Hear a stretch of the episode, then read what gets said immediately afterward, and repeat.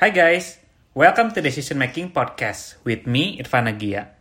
Sebuah podcast tentang bagaimana kita bisa lebih baik dan juga lebih bijak dalam mengambil keputusan dalam kehidupan kita sehari-hari. Dibahas dari berbagai perspektif, terutama keilmuan psikologi dan behavior science. Karena hidup adalah akumulasi dari pilihan-pilihan yang kita ambil. Summary dari setiap episode di podcast ini akan selalu gue share di fitur Insta Stories – jadi nanti bisa cek aja di Instagram at irfan underscore agia. Nah, di episode ke-77 ini, kita bakal bahas topik tentang childhood atau masa kecil kita. Jadi, kita akan bahas gimana sih pengalaman kita waktu kecil gitu ya di masa-masa childhood itu bisa affecting ourselves dari personality, kemudian cara kita mempersepsikan lingkungan kita gitu ya dan juga bagaimana itu berimpact ya pada nanti kehidupan kita di uh, ke depannya gitu atau masa tua nanti. Karena ini adalah fase yang cukup kritikal dalam kehidupan seseorang ya.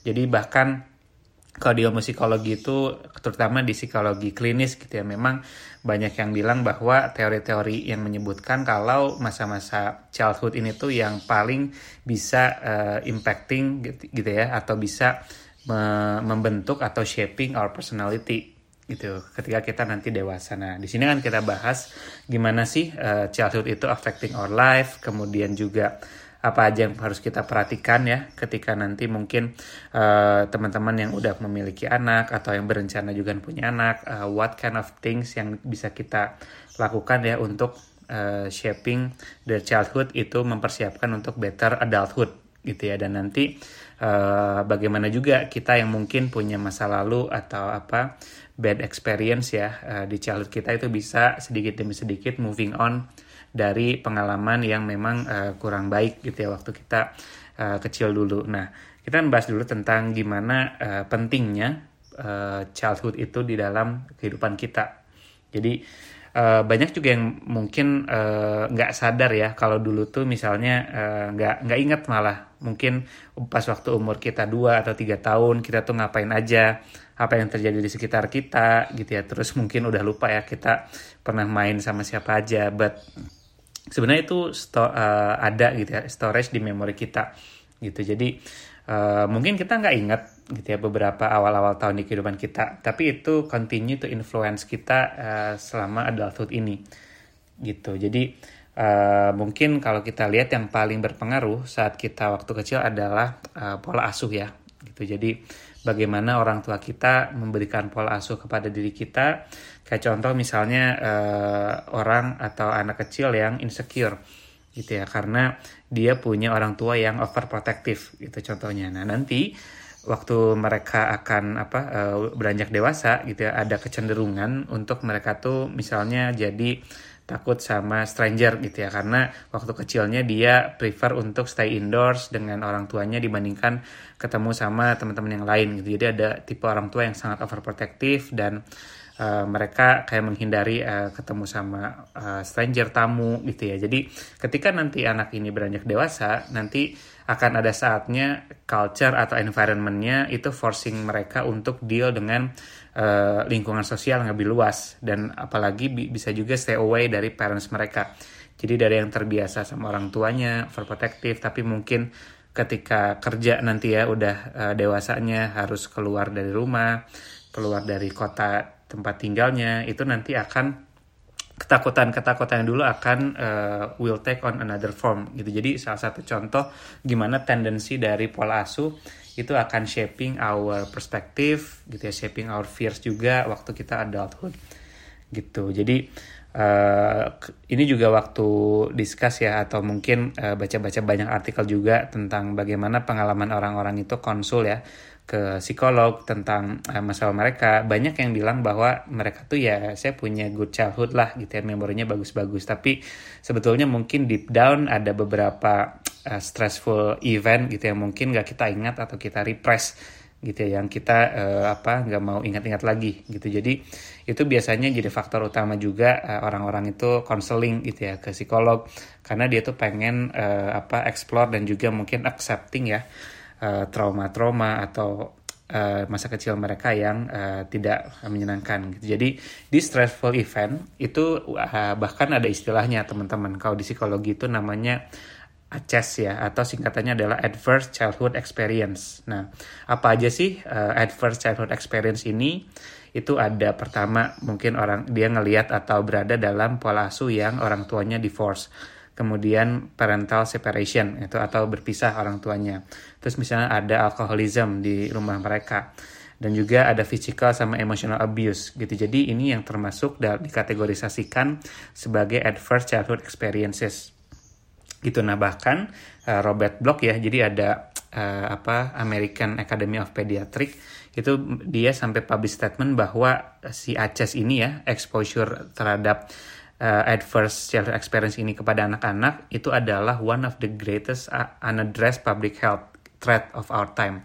Jadi ini sebetulnya krusial sekali gitu dan memang harus menjadi hal yang diperhatikan terutama bagi uh, setiap orang tua ya yang memiliki anak gitu jadi risk faktornya apa aja ya jadi uh, apa kayak tadi ya ada emotional abuse alcoholism gitu kan terus ada violence sexual abuse itu juga hal yang dikategorisasikan sebagai ACES tadi.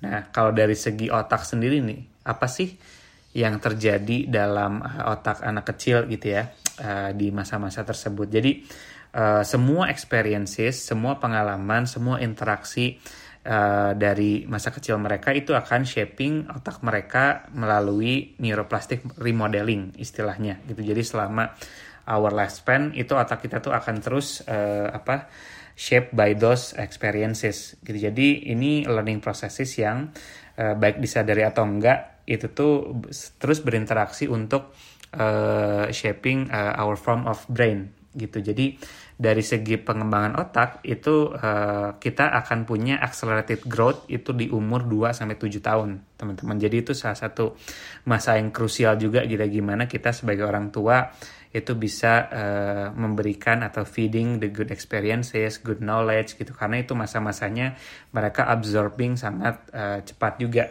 gitu untuk uh, pengembangan otak mereka seperti itu. Jadi uh, neuroplasticity ya, kalau istilahnya itu memang uh, satu one of the most exciting areas of research gitu ya di neuroscience terutama di learning sama brain. Jadi kita harus tahu bahwa apa pun yang kita katakan positively atau negatively itu akan stay, akan impacted ke uh, anak-anak kecil gitu ya.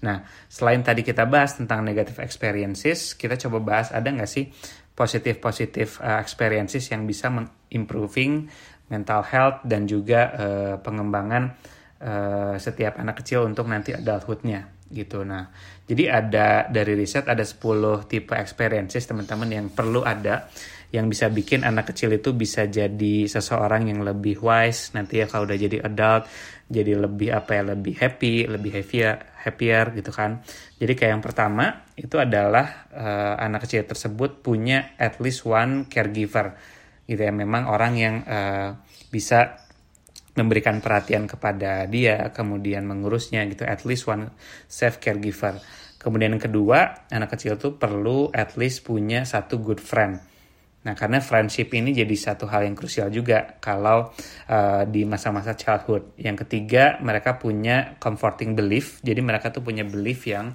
uh, mereka bisa dengan mudah mengutarakannya gitu ya. Nggak dapat banyak judgment dari orang-orang terkait belief mereka. Kemudian yang keempat itu mereka enjoy dengan school experience mereka. Ya that's why ini penting banget.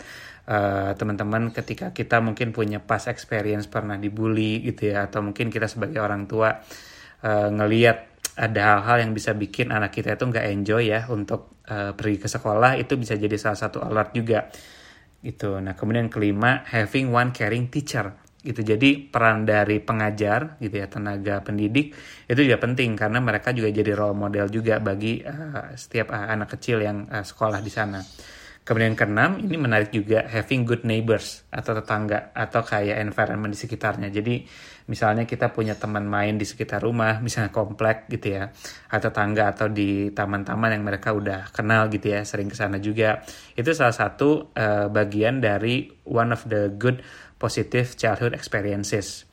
Nah, yang ketujuh itu juga punya uh, adult atau adult yang not parent or caregiver ya. Jadi punya misalnya uh, satu sosok figur dewasa di luar dari orang tua atau caregivernya yang bisa provide support. Misalnya sama omnya, sama tantenya gitu ya. Jadi itu juga uh, bagus untuk positive uh, experiences. Yang kedelapan ini tak kalah penting ya. Jadi having opportunities to have fun. Jadi mereka juga perlu uh, banyak momen untuk punya playful experiences yang kesembilan punya having positive self concept ya. Jadi uh, dia bisa punya positive body image terhadap diri dia gitu ya. Jadi uh, bisa confident dengan apa yang dia miliki sekarang, how they look misalnya itu juga uh, menjadi hal yang baik.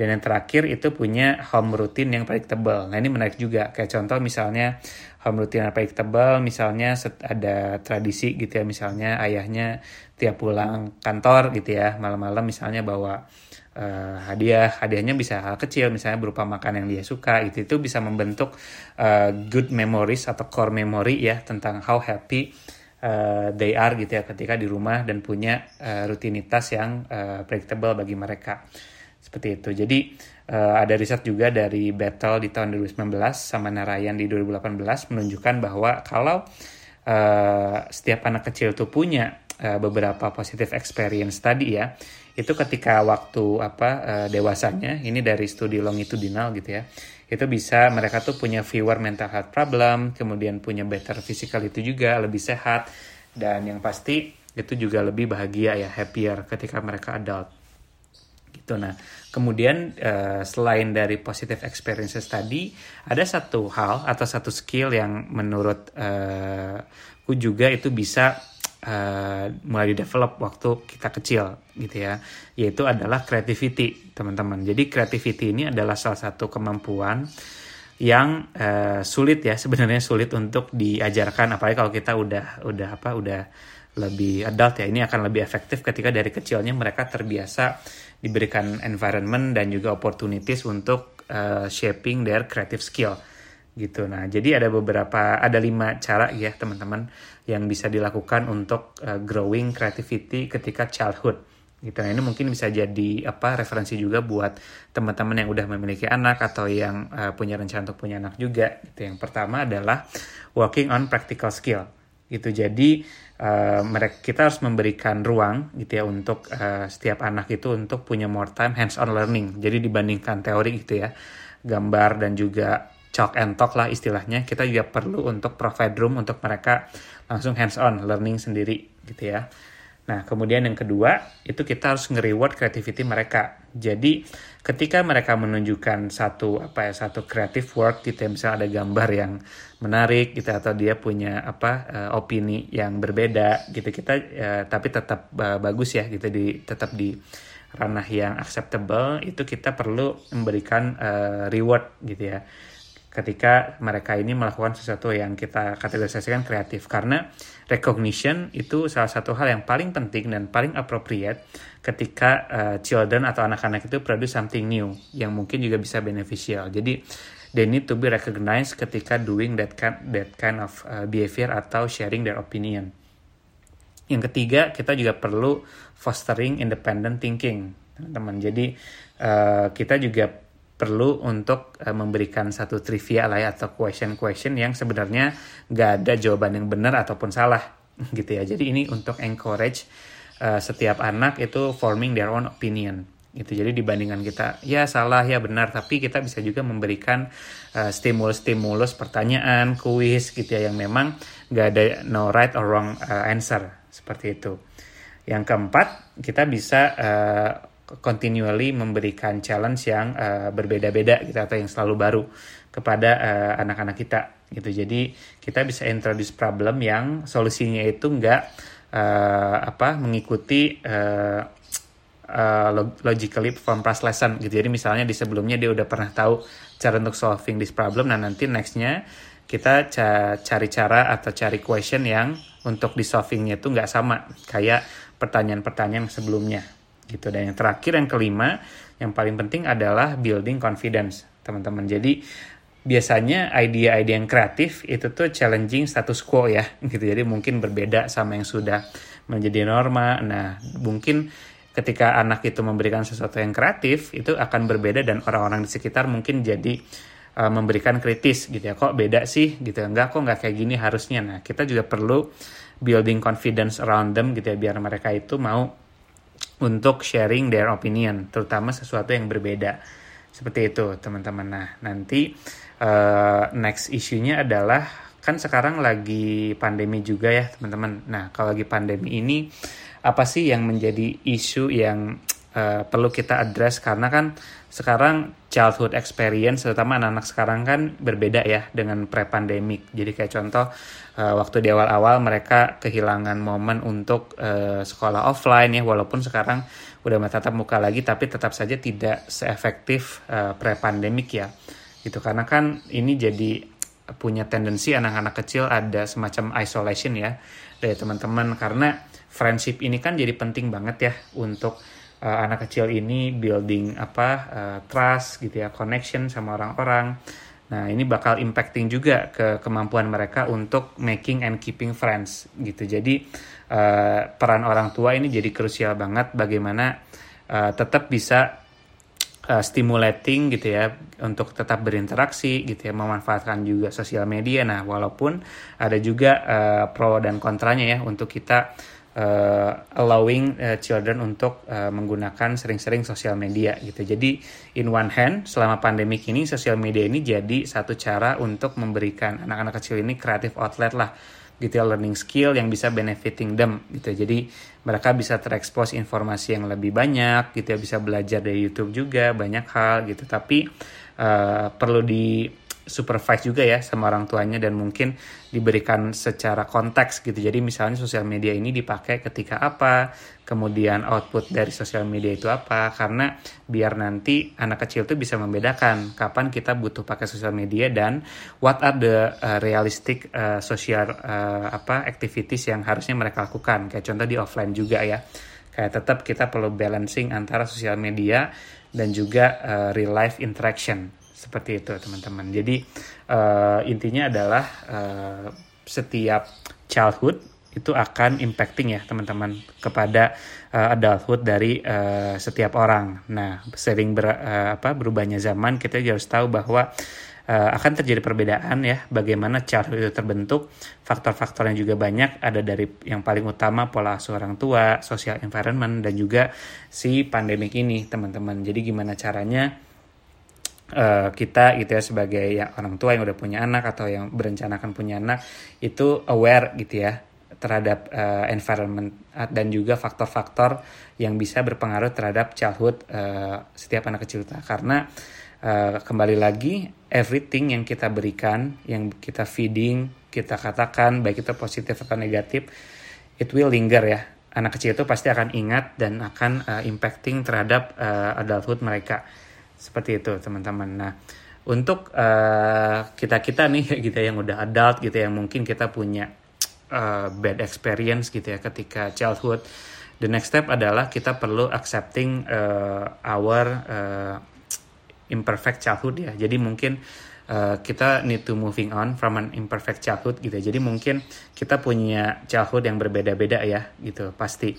Dan uh, nggak uh, ada uh, perfect such kind of perfect childhood ya karena balik lagi pada dasarnya there's no perfect human at all gitu. Jadi to varying degrees kita akan punya uh, uh, childhood yang uh, mungkin uh, punya memberikan kita sesuatu yang tidak menyenangkan gitu ya dan kembali lagi we need to make peace teman-teman dengan our own childhood.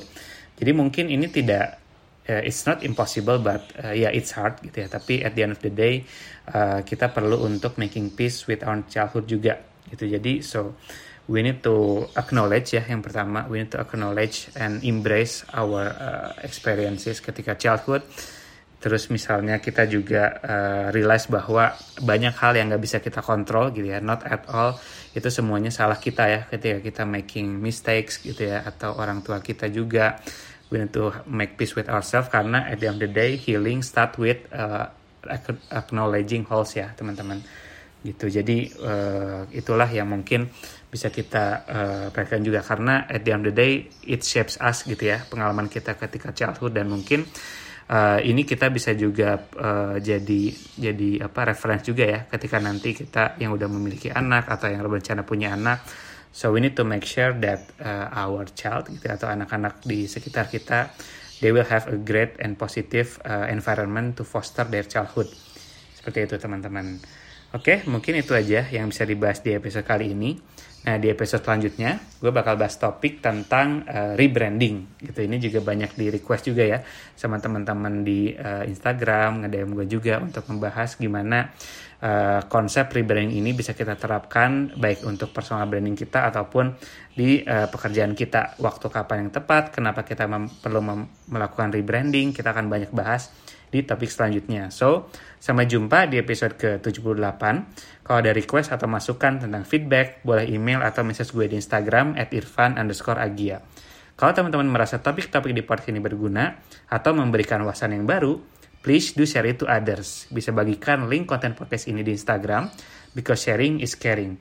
Thank you and see you in the next two weeks. Bye-bye.